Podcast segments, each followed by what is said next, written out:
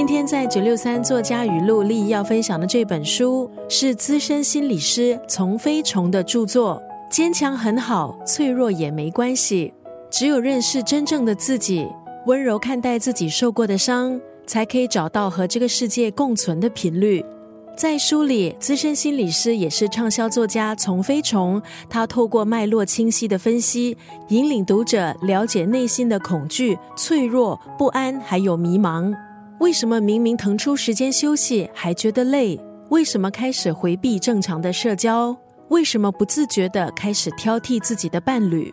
当我们能够面对自己的脆弱，其实就有机会走向完整，突破不同人际关系中的挫败。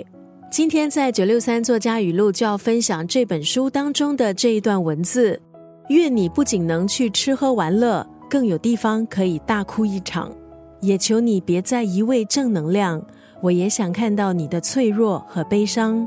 刚刚分享的文字是出自资深心理咨询师丛飞虫的这本最新著作《坚强很好，脆弱也没关系》。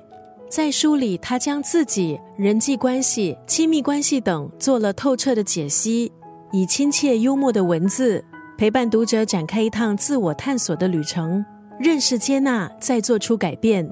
今天在空中要分享的就是这一段文字。愿你不仅能去吃喝玩乐，更有地方可以大哭一场。也求你别再一味正能量，我也想看看你的脆弱和悲伤。